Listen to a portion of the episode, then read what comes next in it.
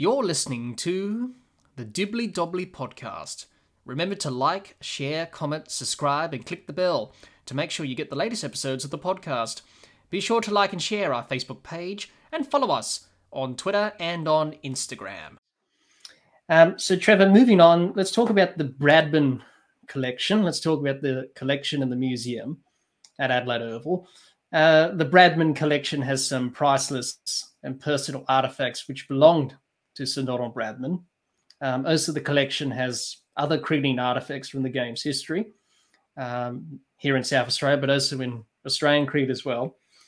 And uh, the collection and museum is is a must for everyone to go and see when visiting the Adelaide Oval. So, Trevor, explain to us how is the collection and museum is preserving the history of Sir Donald Bradman and the game of cricket's history and what artifacts does the collection and museum have in its collection?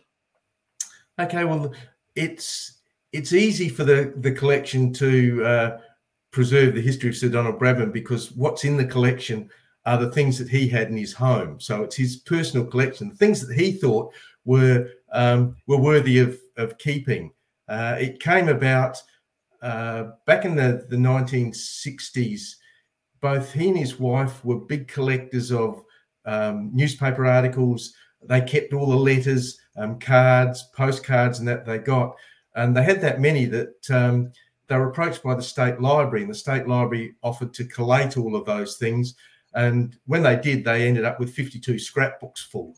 And uh, they're now in the National Library in Canberra. But the, the were, were so impressed with what they did that later in life, when they decided they needed to do something with the things they had at home, they thought of the State Library and it was actually donated to the State Library of South Australia, who now own the collection. And it was Don's wish that some of it be displayed at Adelaide Oval, um, which it is now in a dedicated museum.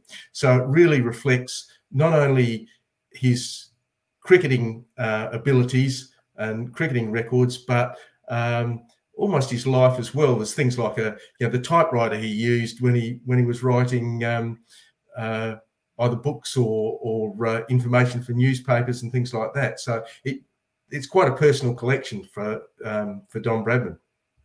Yes, absolutely. Um, is there one item that people uh, just can't believe they they've seen of Bradman in the museum? Do you ever get that when people just ask you, "Wow, this is a striking uh, item"?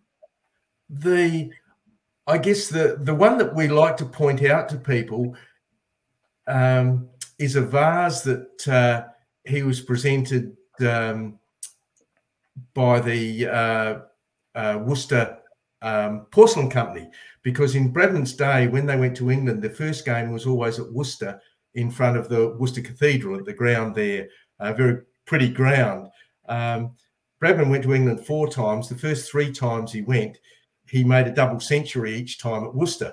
And so the Worcester Porcelain Company made this um, blue uh, vase that was Don and Jessie's favourite piece of memorabilia. It sat on their mantelpiece at their uh, Kensington Gardens home, and um, that's we always like pointing that out because we also have a cop on the the vase itself. There's a um, an image of Bradman playing at the, the Worcester ground in front of the cathedral. And it's based on a photograph that was taken. And we actually have the photograph there as well. So we can point to both of them.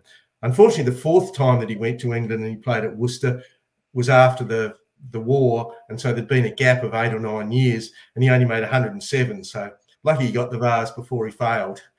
Hmm. Yeah, yeah, um, absolutely. But he always used to have those things made for him. I remember watching a bit of a news archive film of of him on the ABC being presented with a um a porcelain figure of him and yeah. it was a limited collection, I, I, believe, of figures that were being sold to the public of him playing, you know, one of his cover drives or whatever. Yes, um, so, yeah, just, well, he is arguably the the greatest batter that ever played, and and anything Bradman related is very collectible, isn't it?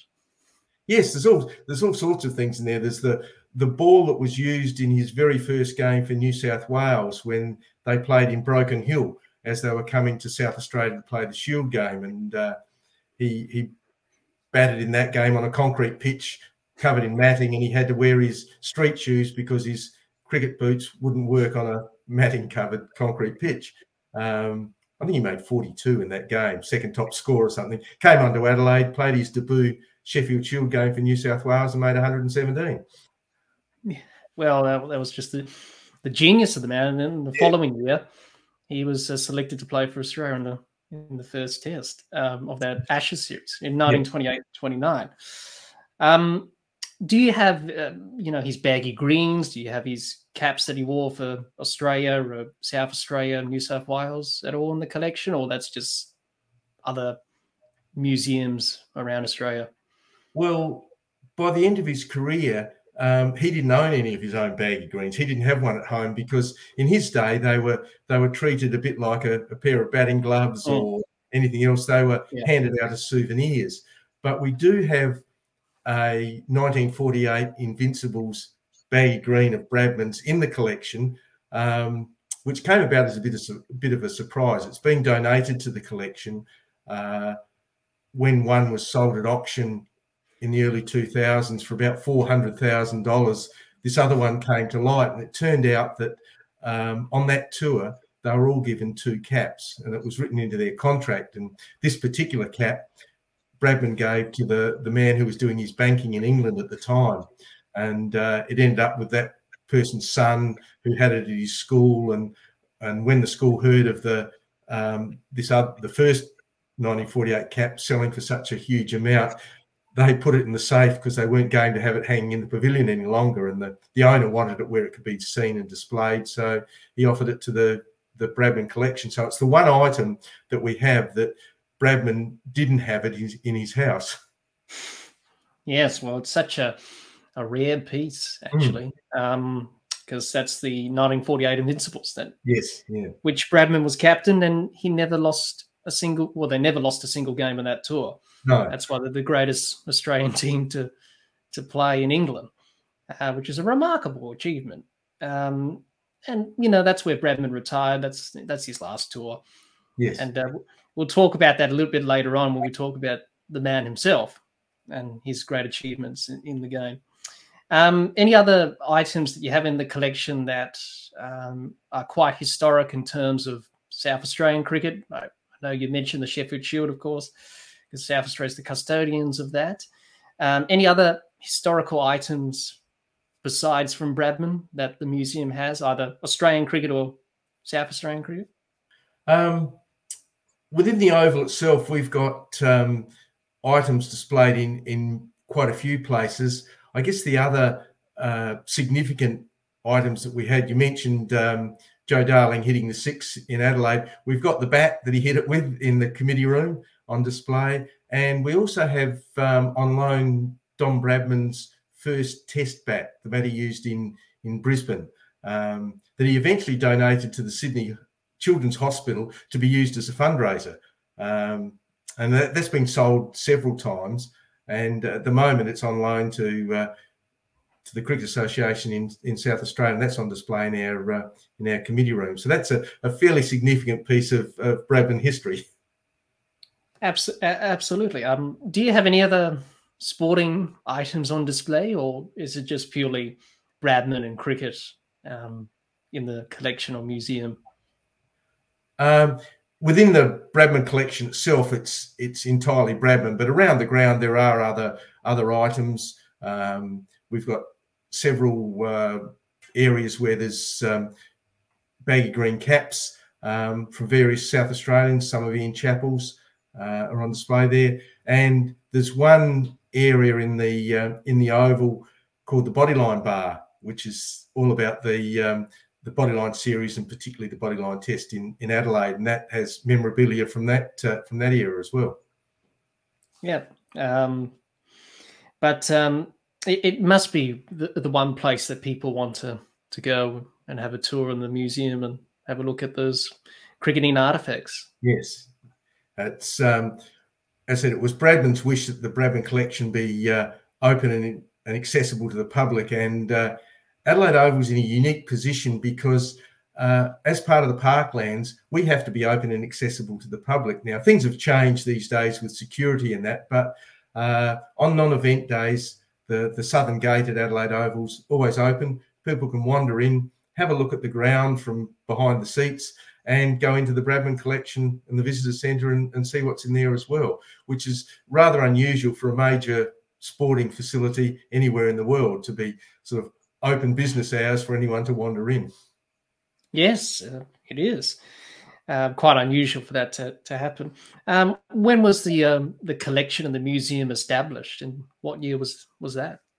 Okay, um, the museum or the collect Bradman collection that um, the State Library got was officially unveiled in 1998 um, with a display in the uh, in the State Library, and in fact to publicise it, the the main shopping uh, mall in Adelaide, the Rundle Mall, um, had its name changed for about a week to the Bradman Mall. And they changed all the street signs there. And so it was known as Bradman Mall for a week as part of the, the publicising of the, the Bradman collection being open um, for viewing. And that was at the State Library. And uh, now part of that collection's on show at the Adelaide Oval. Yep. Um, so, Trevor, just explain to us your role at Adelaide Oval as um, as a tour guide, um, etc. So just explain what do you do um, at Adelaide Oval?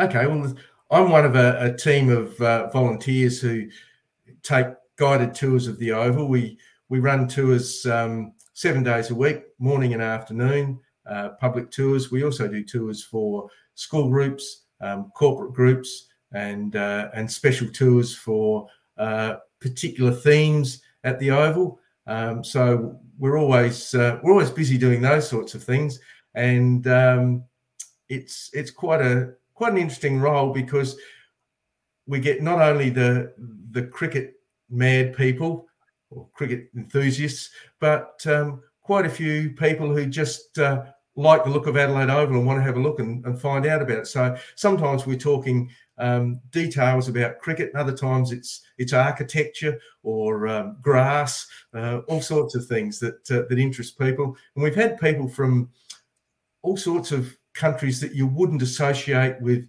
particularly with cricket, who've who've come to the Adelaide Oval, and uh, it's very difficult explaining cricket to someone who has never heard of the game or even Australian rules football because we talk a bit about that too because that's part of Adelaide Oval as well.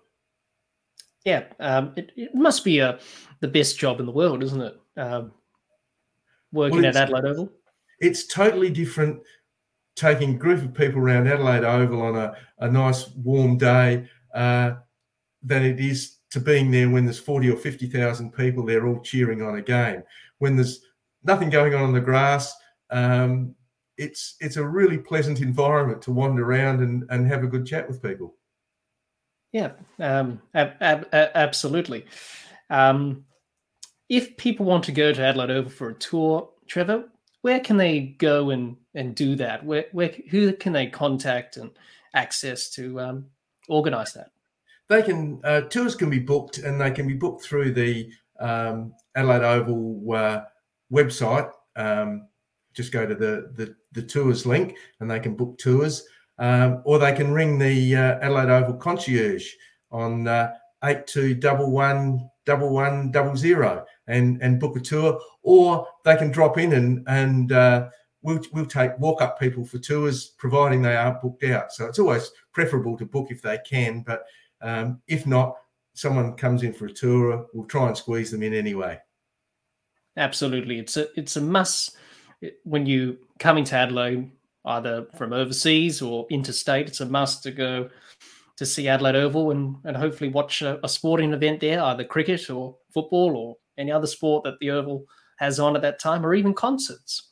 Yeah. Um, the tours go right around the ground and usually take about 90 minutes to uh, to explore Adelaide Oval. Uh, absolutely. Now, Trevor, let's talk about the Ashes and its connection to the Adelaide Oval. Seeing that the Ashes are on later later this year in England, we might as well talk about the Ashes because the Adelaide Oval has a, a, strong connection with Ashes cricket over the years. It's witnessed many great moments in Ashes cricket um, that have happened in its history.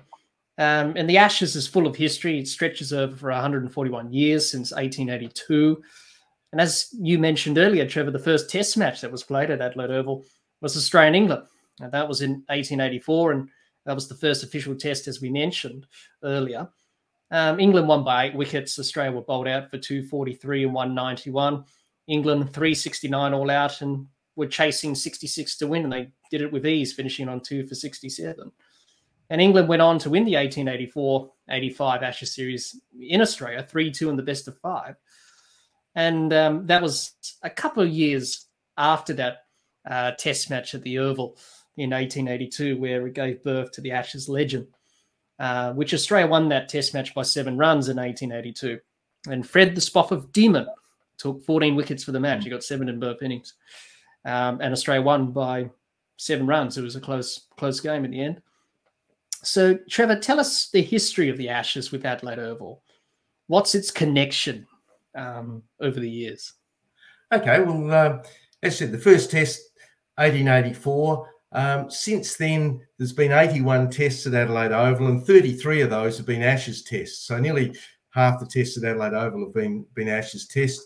Um, Australia have done pretty well at Adelaide Oval. I think of the 33 games, we've won 19, um, lost nine, and, and, drawn five. I think uh, that golden period of um, Giffen and and uh, uh, Darling and Hill and and Ernie Jones was a was a great period for Ashes cricket. I think we won five straight games at, of Ashes cricket at Adelaide Oval in those days, and that hasn't been surpassed since. We, we've never managed to string together five in a row um, since then. But uh, it's certainly uh, a big event on this on Adelaide sporting calendar, uh, an Ashes Test, and uh, it's it holds the record for the biggest attendances um, at Adelaide Oval. The, the recent Ashes series, we just managed to to pip the the attendance records from the Bodyline series. So you know the record stood from the 1930s up until a few years ago. Uh, so Adelaide still loves its Ashes tests, and um, it's it's seen as the well, it is the spiritual home of the Barmy Army. It's where they actually first had their T-shirts printed. So uh, you know, there's the English uh, supporters really have a connection with Adelaide Oval and Ashes cricket as well. A- absolutely. Um, and um, as you mentioned, so many great um, moments and test matches over the years. Um, and let's talk about some of those great Ashes moments at Adelaide Oval over the years, because there's so many. Um, to name a few, the bodyline test, of course, 1932 33. We'll talk about that in a moment. Okay. Because uh, that's quite an interesting subject to talk about and Adelaide Oval was in the centre of the tensions rising. Uh, so we'll talk about that in a minute. Um, Dennis Lillee in 1970-71 made his Test debut at Adelaide Oval against England. He took five for 84 on debut, so he's on the honours board on debut yeah. at uh, Adelaide Oval in Test matches. Mark Waugh's Test century on debut in 1990-91, scoring 138 um, in that Test match. Um, amazing Adelaide 2006 7.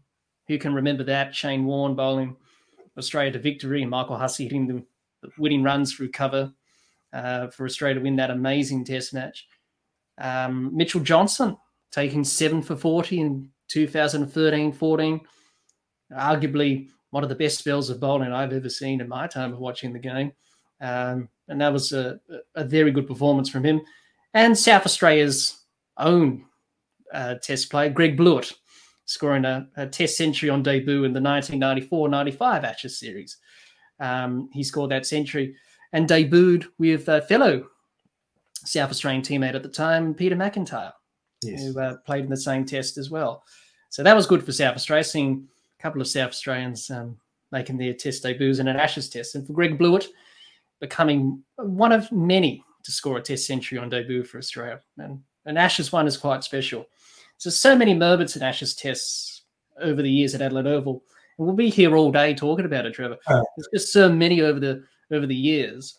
Um, so, Trevor, in your one, opinion, sorry, we can slot in one more debut um, at Adelaide Oval. It's going back a bit, but uh, Albert Trott in 1895 took um, was it eight for 43, and he made 38 and 72, both not out at Adelaide Oval. That eight for 43 is still the best debut bowling um, in any ma- any Test match anywhere. So uh, that's a, another one for on the honour board at Adelaide Oval.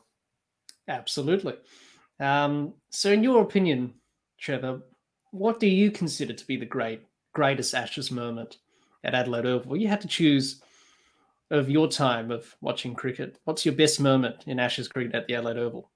Oh, I was going to say the um, the the the greatest Ashes test at Adelaide Oval would have to have been the the bodyline test, but I didn't watch that one. Um, um, I guess uh, it, it's difficult. There's there's that many events that have happened at Adelaide Oval, and you've mentioned a few of them um, that that come to mind. That it's really difficult to pick out one and and leave out all the others. Um, so I'm not really. I find it difficult to to come up with with one moment. Yes, I saw I saw Lillee, um, you know, Blewett, uh, and those those innings, but I have extreme difficulty picking out one. It's just it just all goes together as part of the fabric of of cricket at Adelaide Oval. Yes, it's like it's like picking your favorite child. It's uh, something like that. Yes. yeah, but uh, if I had to choose one, probably Amazing Adelaide, 2006 7, hands down, probably yeah. the best moment I saw.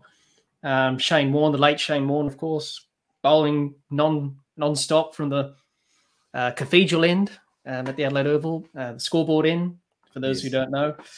Uh, bowled for two sessions and a bit straight from that end, and um, bowled Australia to victory, really. And Australia were chasing 160 odd to win and won on the final session uh, in the closing moments. Um, so that's probably have to be the best for me personally.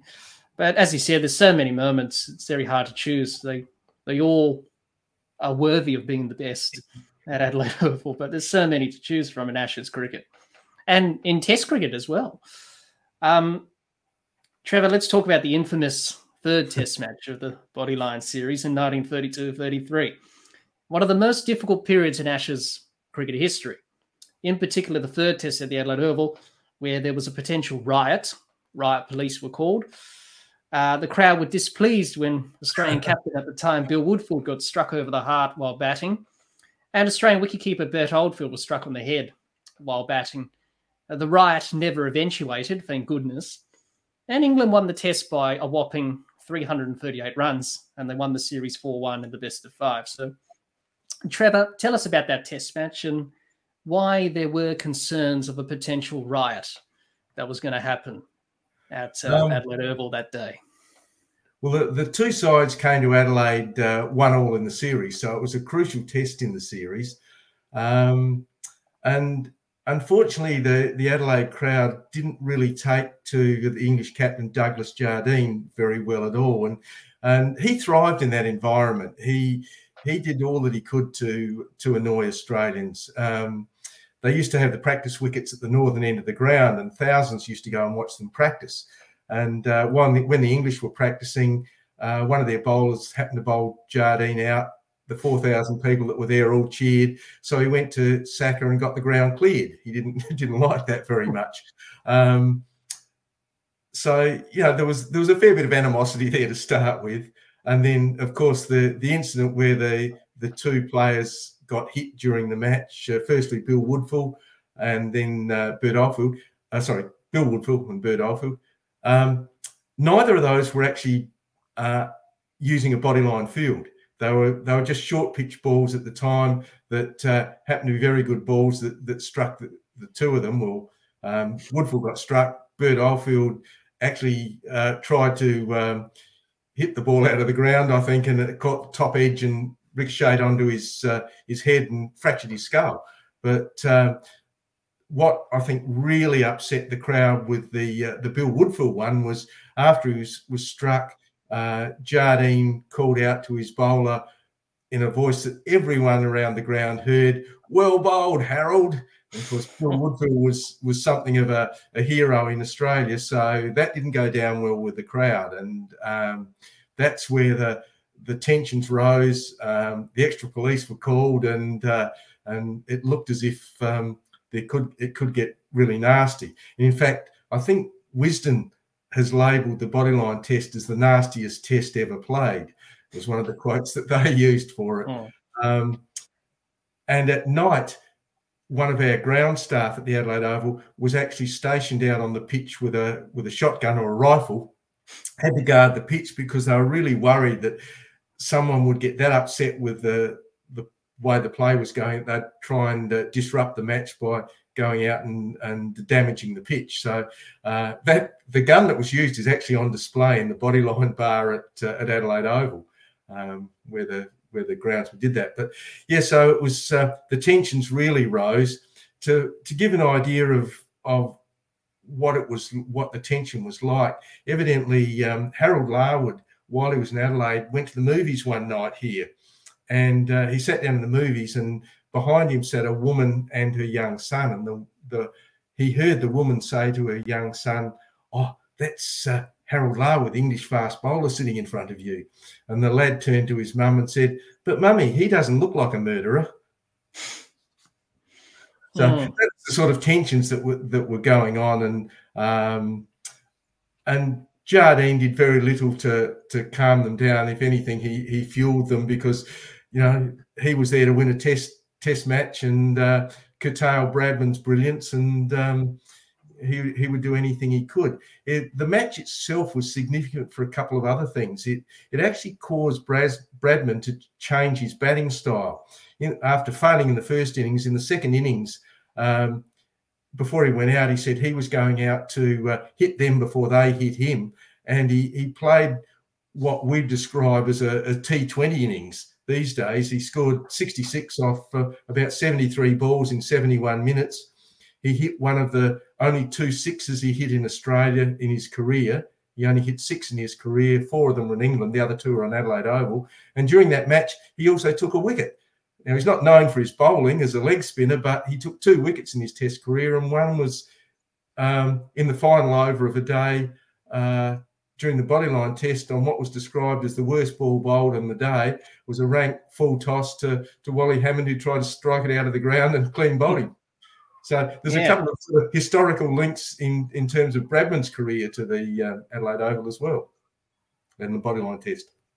Absolutely, and um, you mentioned it there with Jardine saying, "Well bowled, Harold." I think um, Bradman was at the non-strikers end at the time, apparently, and that was meant to unsettle him rather yes. than Bill Woodford.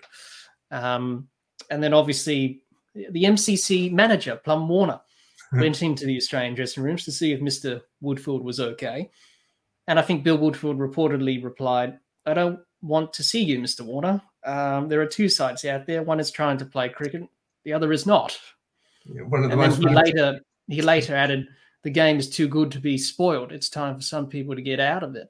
And that was really the first inkling of Bill Woodford not being pleased with Bodyline because he was quite a very calm, reassured person. He wasn't um, a person who showed his emotions. He was calm, kind, courteous. But that was the first time that he was unhappy about proceedings, um, especially when he got hit yes. um, you know, uh, on that day in, in Adelaide. Well, um, and uh, Bert Oldfield, when he got struck, um, of course, with a fractured skull, he had to miss the next test, but he played in the fifth test, and that fourth test um, that he missed was the only match he missed during his Test career. So I guess it's all right to miss one if you've got a fractured skull. Yes, he was he was in a bad way yes. um, after that, and um, he, as you mentioned, had a fractured skull and uh, had to miss the, the next test, which was in uh, Brisbane at the Gabba. Which um, England won by six wickets.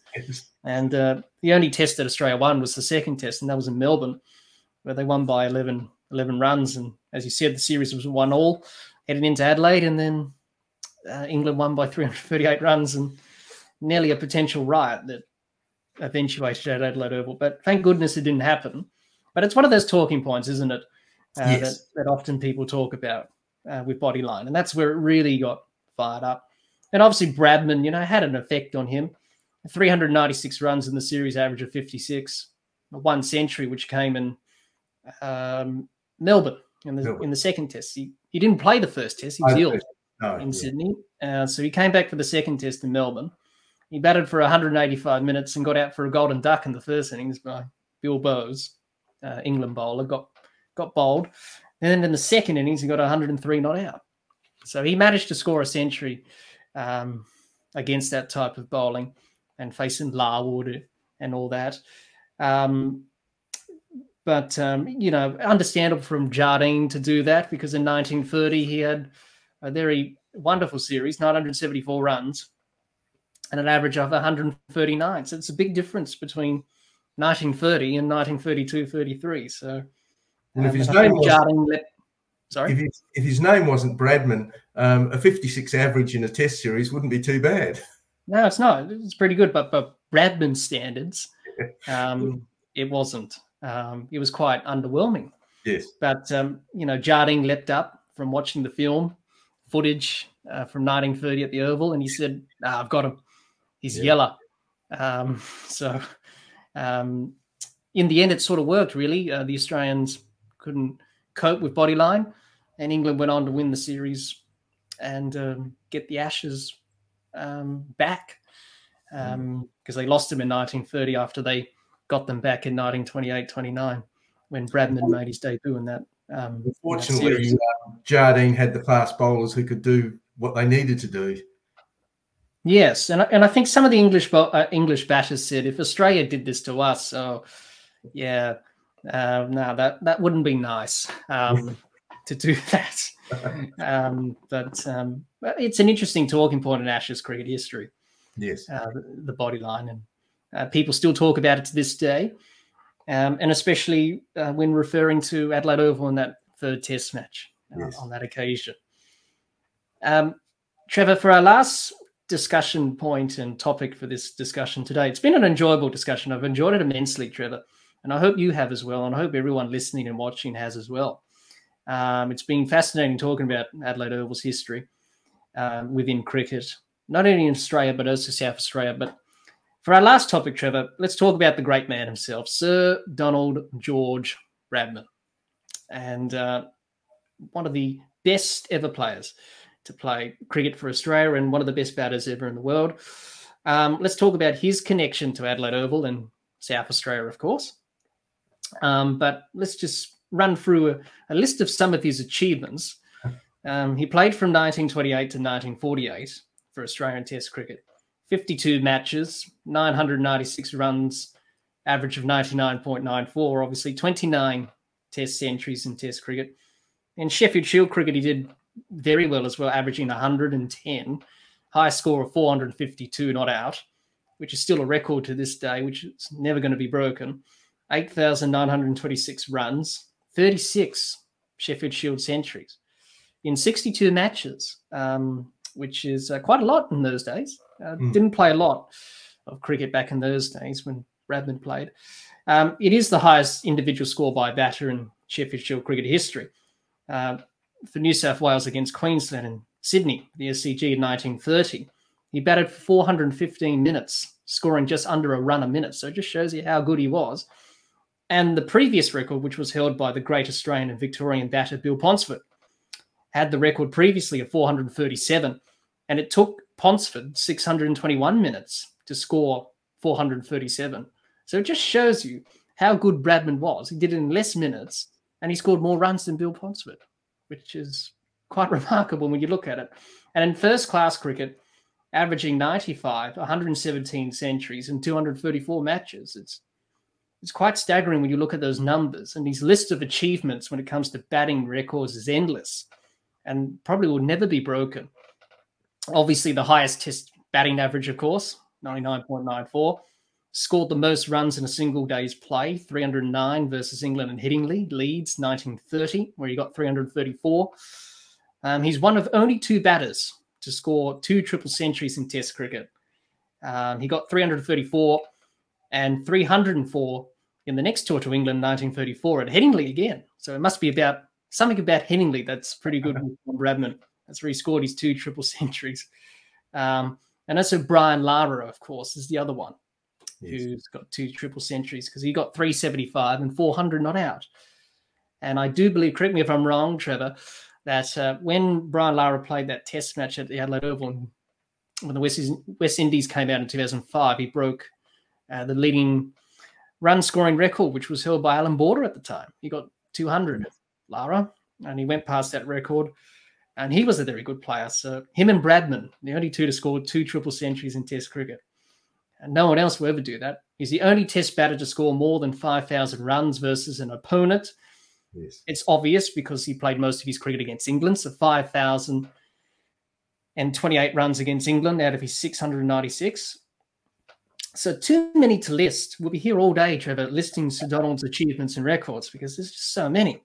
Um, his Test debut was in Brisbane at the Exhibition Ground, yes. which is an old ground in Australian cricket, which is not used anymore. It was used in the 20s, 1928 29, where Bradman debuted there. Um, he made 18 and 1, then got dropped after that first test. England won by 675 runs, which was a big margin in those days and it still is um, if you get beaten by that today in today's cricket. But uh, England had some good players in that 11 Hobbs, Sutcliffe, Hammond, and we mentioned Bodyline, Jardine, and Larwood were playing in that test as well.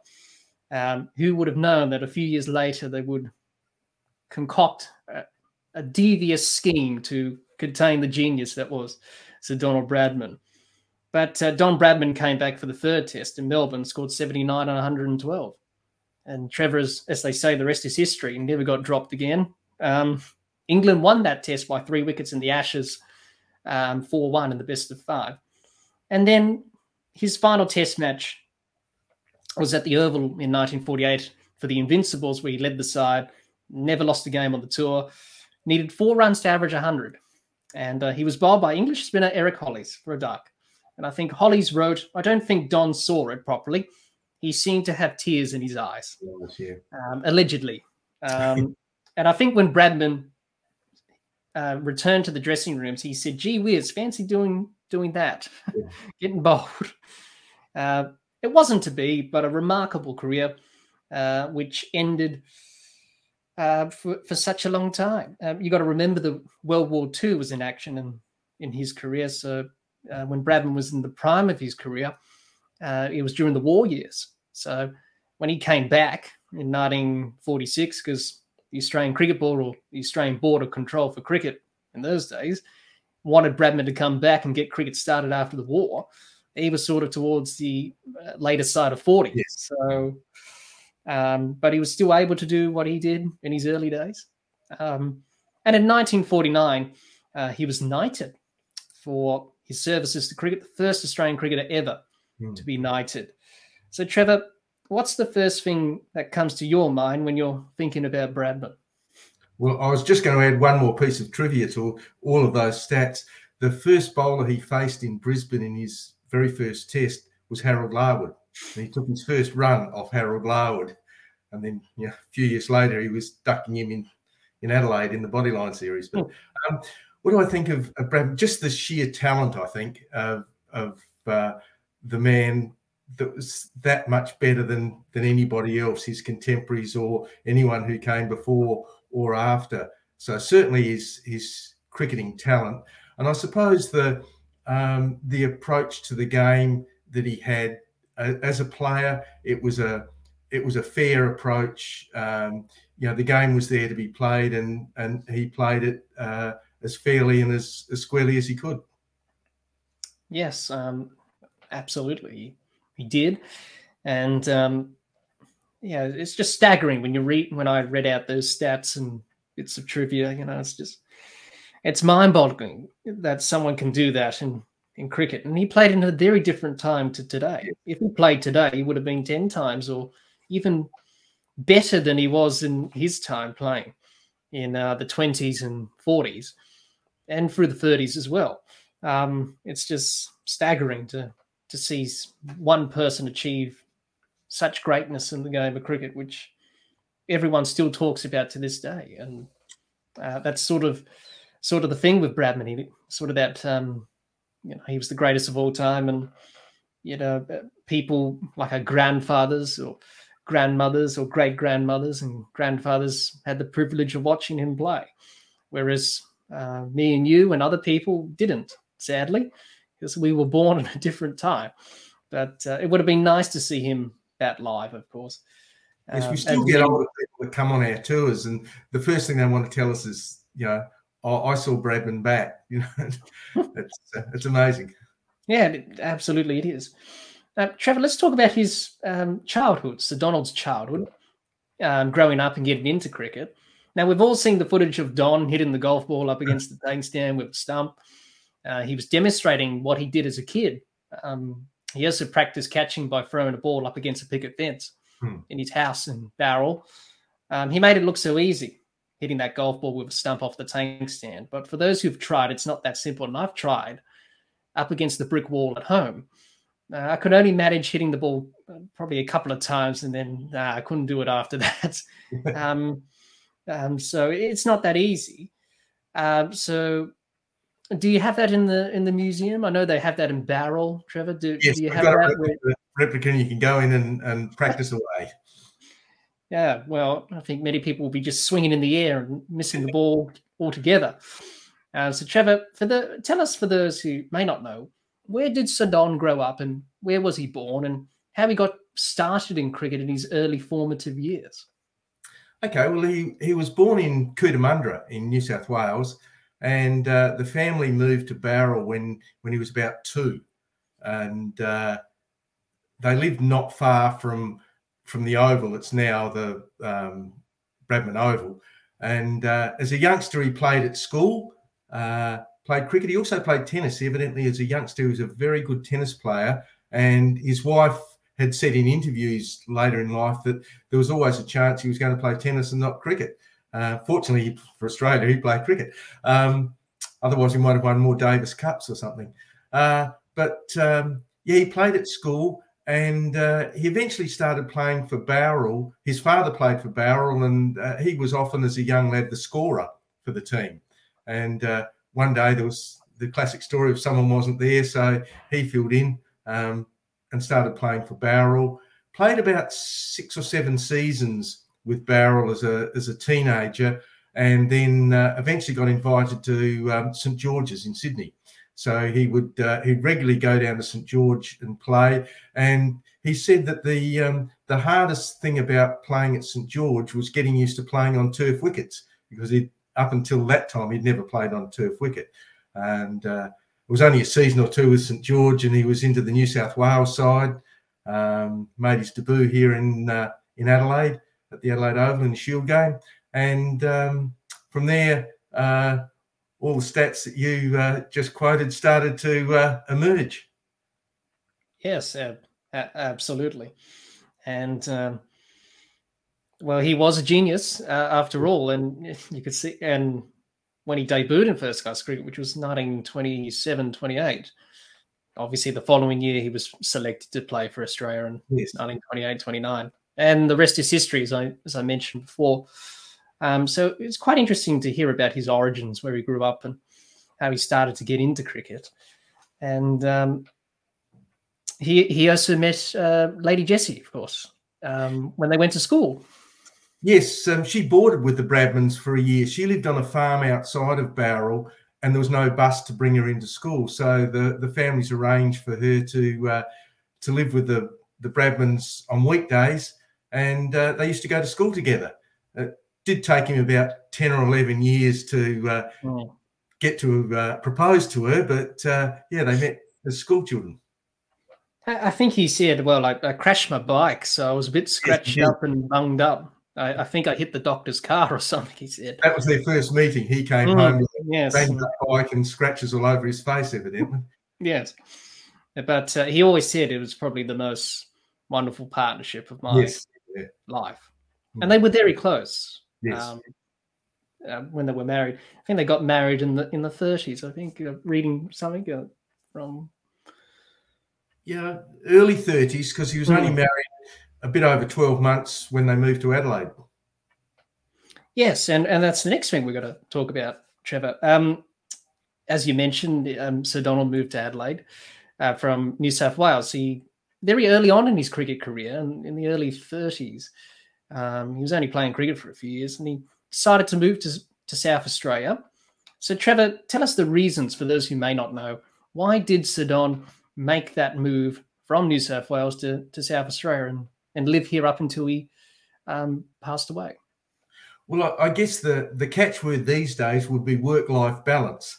Um, he felt that in, in Sydney, everything was uh, based around cricket, and he knew as a as a cricketer in those days, you had to have um, an occupation as well. He was a stockbroker by trade, and uh, the opportunity came up. He was offered a job in Adelaide with a stockbroking firm, and that gave him that opportunity to pursue both a business career and um, and continue with his cricket. Uh, they, uh, him and his wife, travelled over to Adelaide under the surname of Mr. and Mrs. Lindsay, um, just to uh, throw the press off the track. They arrived by train. Uh, they were taken to his employer's house in Kensington. Uh, they stayed there for less than a week, but what that meant was he was then he then met the registration um, time for to be a South Australian cricketer. So after he'd been here a week, he he headed off to England with the uh, Australian side as vice captain at those days um, as a South Australian cricketer. His wife went back to Sydney and stayed there until um, till he came back, and they didn't move into their house in Adelaide until 1935, and it was the the only house they ever lived in in, in Kensington Park that that was their their home for the, for the rest of their lives. Yes, and it's um, still there. Yes, um, yes. to this day. Mm. Um, for those who have watched the Bradman and Tendulkar documentary, they actually went inside his house with his son John, Yes, and um, they still have everything the same as, as as they did when Bradman and Lady Jessie lived there. And and I've been past the house. Obviously, you know, that's what you do as a cricket tragic. You know, you go to these landmarks, and oh, that's where Sir Don lived. Would have been interesting living near him at the time, saying, "Oh, you know, I live next to Sir Donald Bradman." no, you're joking.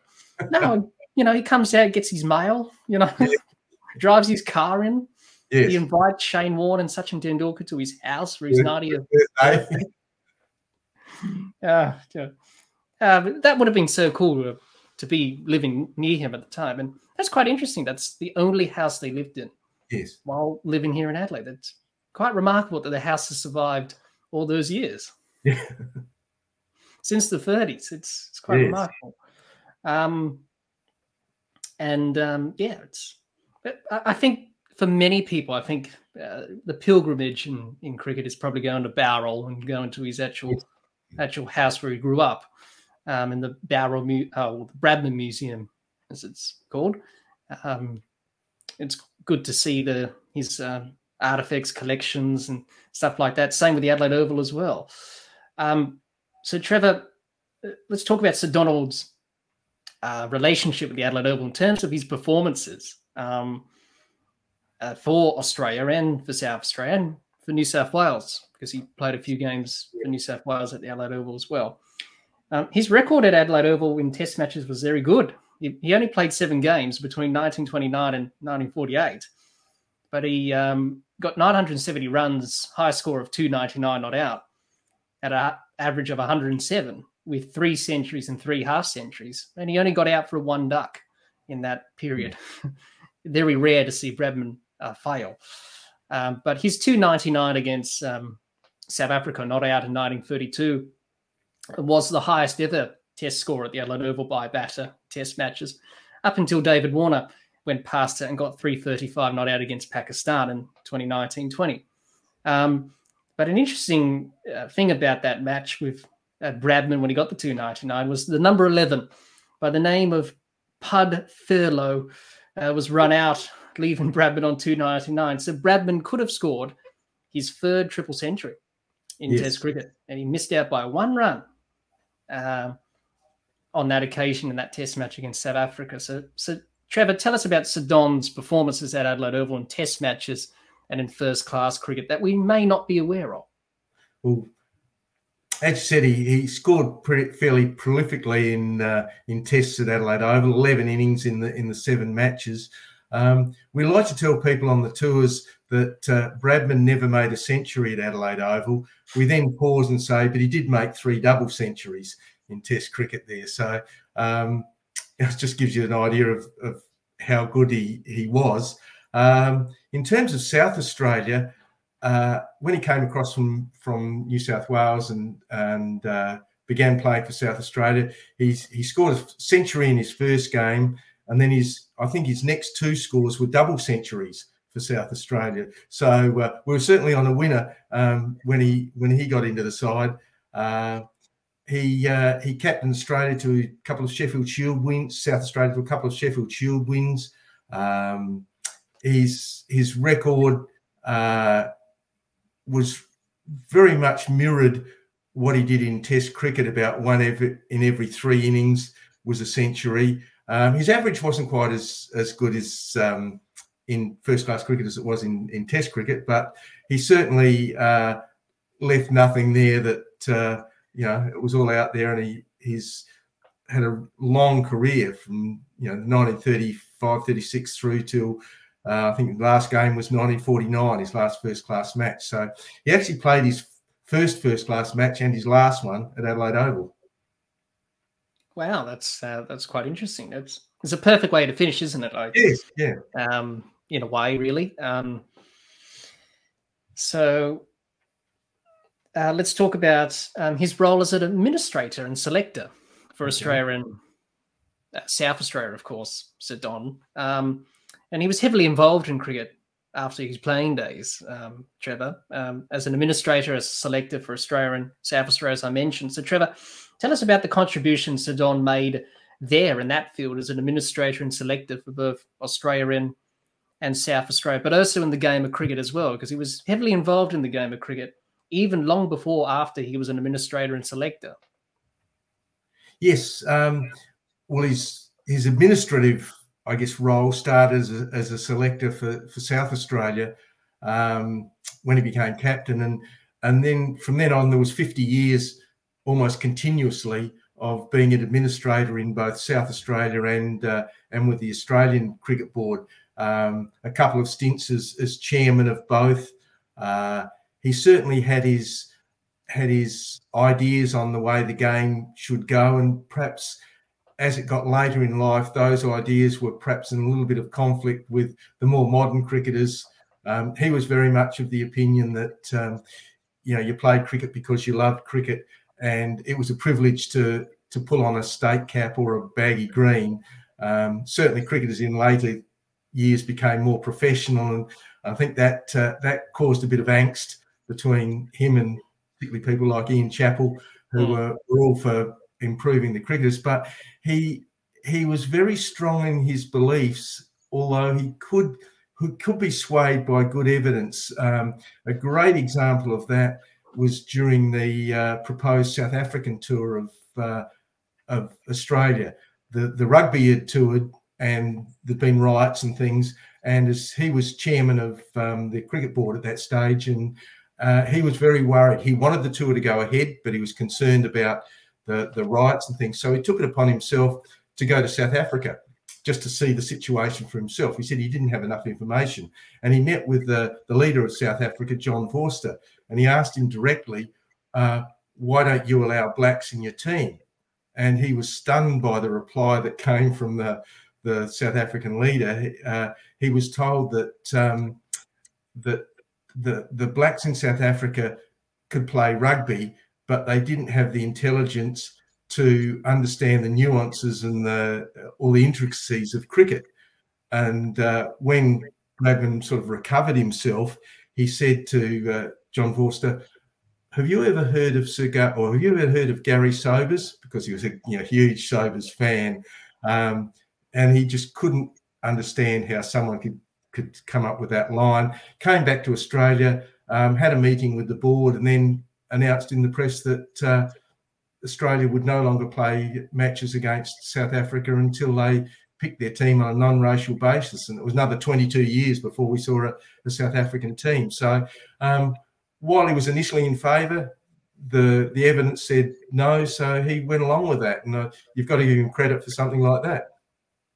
Yes, um, because it was a very um, difficult yes. situation at the time, of of course, and um, that South Africa series that was meant to take place but didn't was replaced by Australia versus the rest of the world eleven. Yes, uh, where Sir Garfield Sobers scored runs for fun and had a bit of an interesting battle with Dennis Lillee Yes. uh, in Melbourne. Um, he bounced him, and then Sobers said, "Well, I can do the same thing as well," and he did when Lillee came out to bat. yeah. That um, yes, he, he also had a role to play in in other areas of cricket as well. He was uh, quite adamant and vocal about uh, ridiculing or getting rid of uh, chuckers from the game, uh, bowlers who chucked and had a suspect action. He was heavily involved in that um, area of the game because he thought, well, it, it, got too bad and we have to do something about it. I, I believe he called a meeting or something and uh, discussed it with all umpires and all officials in South Australian um, Premier Cricket and said, you know, I think that came from his his belief in in fairness in the game. Mm. Uh, you know, chucking wasn't fair, so it shouldn't be there. Yeah, uh, he was quite um, adamant on that. Uh, he was also instrumental in the LBW uh, law as well. Uh, went over to England, um, offered his opinions on that. Uh, the offside Mm. um, sort of area of the LBW now was pretty much down to Bradman, really. Yeah, that's what he said. You know, bat- batters can do that outside leg stump because it's outside leg stump, pat it away. But Yeah. to the offside, it's sort of not really that fair. So we have to do something about it. So if you're not playing a shot and it's outside the line of the impact out, outside the line of off stump, you can be given out LBW. So Bradman had a role to play in that as well. Um, he was quite instrumental, but but he always kept an eye on the game, didn't he? Even Yes. when he wasn't a part of the of the game anymore, he still watched the game from from afar, didn't he? Intensely interested in it, yes, and and where it was going. Mm, yeah, absolutely. And even watching Sachin Tendulkar on, on the TV, and Lady Jessie said, "Come over here, Don. This kid looks like you in the way you play." Yes. And and Bradman said, "Yes, he is." And that's why Bradman said, "You know, Tendulkar's probably the best batsman I've I've seen. He, mm. I feel like he's playing like I used to play because he because Bradman didn't see himself play. It was pretty much he didn't watch any films or anything like that. Oh. It was more Lady Jessie who watched all that. So that's why Lady Jessie had that idea that clicked um, Yes. and said, um, "You better come over here. He looks like you and the way you played." Um, so to to finish off, Trevor, let's talk about his legacy. So Donald's legacy. Um, when people have made a significant impact in in a chosen field in society or life, uh, they be, they leave behind a legacy uh, for people to, you know, reflect on, look back on, and talk about. So, Trevor, what legacy has Sir Donald Bradman left on the game of cricket? Because it's quite a significant one that he's left left behind. Well, he certainly left, left some incredible statistics, but I think it's the um, for younger cricketers that have even never seen him play, have only read about him or, or seen you know film of him. I think it's that aspirational thing. You've you've got this guy who was that good at the game, um, who everyone knows practiced really hard, uh, worked hard at his game, and there's there's that I guess, aspirational thing for young cricketers that if you work hard, you mightn't be Bradman, but you can be better than what you are at the moment. Um, so I see that as a as a huge legacy. Certainly in the Australian landscape, at the time when he was playing, um, he was turned into an idol of the game. The times were pretty hard, and uh, he gave a, a bit of light in in sport in Australia and I think that still shines today. He's he's still that light. Um, people still look up to to what he did on the field, particularly, and uh, I guess there's lots of young kids that aspire to be like that too. Absolutely, um, and and that's sort of the legacy he's, he's left behind. Um, it was a sad day when he passed Mm. um, in uh, the early 2000s, 2001, when he Mm. passed away, and. Uh, that was a, a, pretty difficult day for the game of cricket, but um, also uh, reflecting on on a person who um, changed the game and became one of the greats of the game, and he will forever be the the great player that ever played the game. He's got statues, um, you know, stands named after him, especially at the Adelaide Oval, of course, um, just in front of the uh, the hotel. Is it now? Um, on the opposite side of the ground, on the yeah, western the opposite side of the ground. he's got he's got his statue there. Um, so he's got the, the, the pavilion named after him, of course, uh, Sir Donald Bradman Pavilion. Um, just so many accolades uh, that we can give to him, so many superlatives we can describe and give Bradman. I think we'll just run out of of those because uh, he's he's achieved a lot, and certainly one of the greats of the game of cricket, and certainly for Australian cricket, but also South Australian cricket as well, and New South Wales cricket as well when he played there for a bit. Yes, um, in his early days before he made the move to South Australia. But um, well, Trevor, thank you so much. I know it's been a bit of a long discussion today, but I really enjoyed it immensely. Um, talking to you uh, for this historical series episode on one of my favorite grounds in the world, the Adelaide Oval, to go and watch cricket, especially. Um, it's been fascinating um, hearing what you have to say about the history of the ground uh, and about all the topics we discussed today. So I hope you've enjoyed it, and uh, I've certainly enjoyed it as well. I certainly have. Thanks for having me. It's been a wonderful chat. I've thoroughly enjoyed it. Thanks. Thank you, Trevor. Um, so, Trevor, before we go, where should people get in touch again if they want to go to the Adelaide Oval for a tour or go to the museum, see the collection? Where should people go uh, to check that out? Okay, well, the um, the Adelaide Oval itself um, on King William Road, Memorial Drive um, corner, the southern gate. Um, you can walk across the footbridge from Adelaide, from the centre of Adelaide or from the Adelaide City, uh, straight across to the Oval. The southern gates open on non-event days for for people to uh, to come in. If they like to do a tour, they can book online or um, ring the Adelaide Oval concierge and and make a booking for one of our public tours. And uh, if they choose, they can just wander into the ground and into the Bradman collection and have a look there if they like. That's, that sounds good. Um, we'll leave a link to all that in the description of this episode so people can access that. And it's a must do when, whenever you're visiting Adelaide, um, just on holiday or even watching the cricket during the summer or football, AFL season's on now, uh, just to go and have a look and learn about the history of this great stadium that's been here for well over 100 or so years. Um, it's quite a wonderful, iconic venue in world cricket, uh, which many people uh, always want to go. It's sort of like Lords, really. You you want to tick it off the list. Uh, so many people have done that mm. um, over the years, and it's a wonderful place to watch cricket. Just to sit on the hill, or sit in the stands and just have a look at the players play yes. play this great game of cricket. Once again, thank you, Trevor, for joining me today to discuss the history of Adelaide Oval. I hope all of you watching or listening to this historical series episode learned a lot more about the Adelaide Oval and its history. Um, thank you, everyone, for watching. Until next time, keep safe and bye for now. Hi, everyone. Hope you enjoyed part two of our historical series episode looking back at the history of Adelaide Oval with ambassador and tour guide Trevor Manuel. I hope you enjoyed listening to Trevor and I talk about the Bradman collection, the Ashes, and Sir Donald Bradman. It was great fun talking to Trevor about the history of Adelaide Oval. I hope all of you learned more about the history of Adelaide Oval. Thanks everyone for watching or listening to our historical series episode looking back at the history of Adelaide Oval with ambassador and tour guide Trevor Manuel.